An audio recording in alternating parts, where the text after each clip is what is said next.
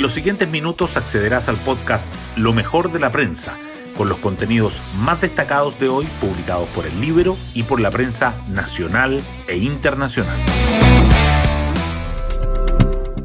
¿Cómo están? Muy buenos días. Hoy es lunes 16 de enero del 2023. Soy Pía Orellana y este es el podcast Lo mejor de la prensa, producido por el Libero.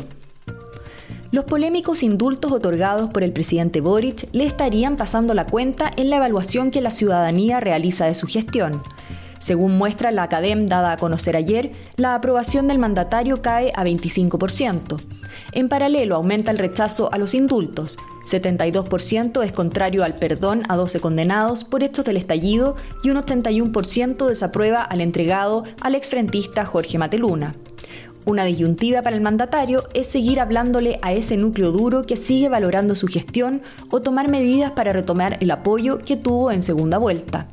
El exministro José Antonio Viragallo dice en el libro, Boric está consciente de que solo puede concluir exitosamente su gobierno apoyándose en las grandes mayorías y alejándose de los extremismos sectarios. Las portadas del día. La prensa aborda diferentes temas en sus titulares principales de hoy. El Mercurio destaca que el gobierno enfrenta una semana decisiva por la votación de la acusación constitucional en contra del ministro Giorgio Jackson.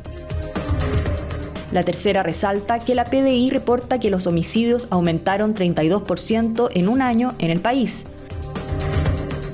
Y Diario Financiero subraya que Aguas Andina acusa ante la justicia el acuerdo entre Algonquín y Toesca por venta de sal. En tanto, el Mercurio y la Tercera coinciden en dedicar su foto de portada a la guerra de Ucrania. Ataque ruso en el este del país afecta a edificio residencial y deja al menos 30 muertos. Además, informan que Magallanes vence a Colo Colo en penales y se queda con la Supercopa. Otros temas que sobresalen en la primera página de El Mercurio son que Mundo Político persiste en sus críticas a los indultos del presidente, pese a dichos del ministro de Justicia, Luis Cordero. La alcaldesa de Peñalolén, Carolina Leitao, dice que el haber indultado a delincuentes comunes es inaceptable. La población de comunas dormitorio bordea los 630.000 personas y sufre de un insuficiente acceso a servicios, y las denuncias de trabajadores extranjeros suben 6,4% en 2022. La tercera, por su parte, remarca que más del 70% de los consumidores percibe actualmente al país como inseguro, Gasto de campaña para el Consejo Constitucional llegará a un tercio de las senatoriales. Prueba de acceso a educación superior triplica los resultados perfectos y registra 523 puntajes máximos. Y el escritor Hernán Rivera Letelier afirma que el Premio Nacional me cambió más por dentro.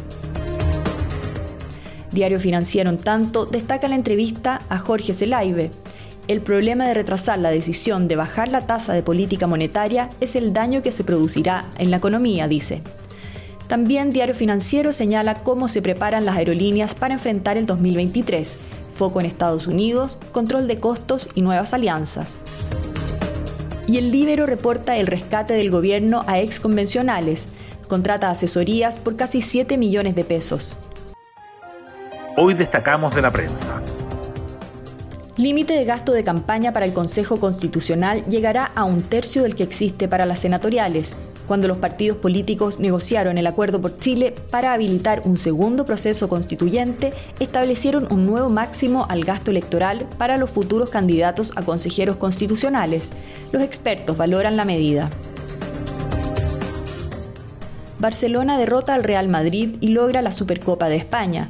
El equipo catalán ganó 3 a 1 en la final del torneo, disputada en Arabia Saudita, con goles de Gaby, Lewandowski y Pedri.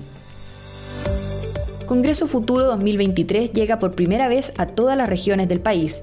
Desde hoy y hasta el viernes se realizará el principal evento científico de Chile, que contará con 34 charlistas internacionales y abordará temas como el metaverso y la inteligencia artificial. Hasta aquí la revisión de lo mejor de la prensa. Que tengan un muy buen día y una gran semana.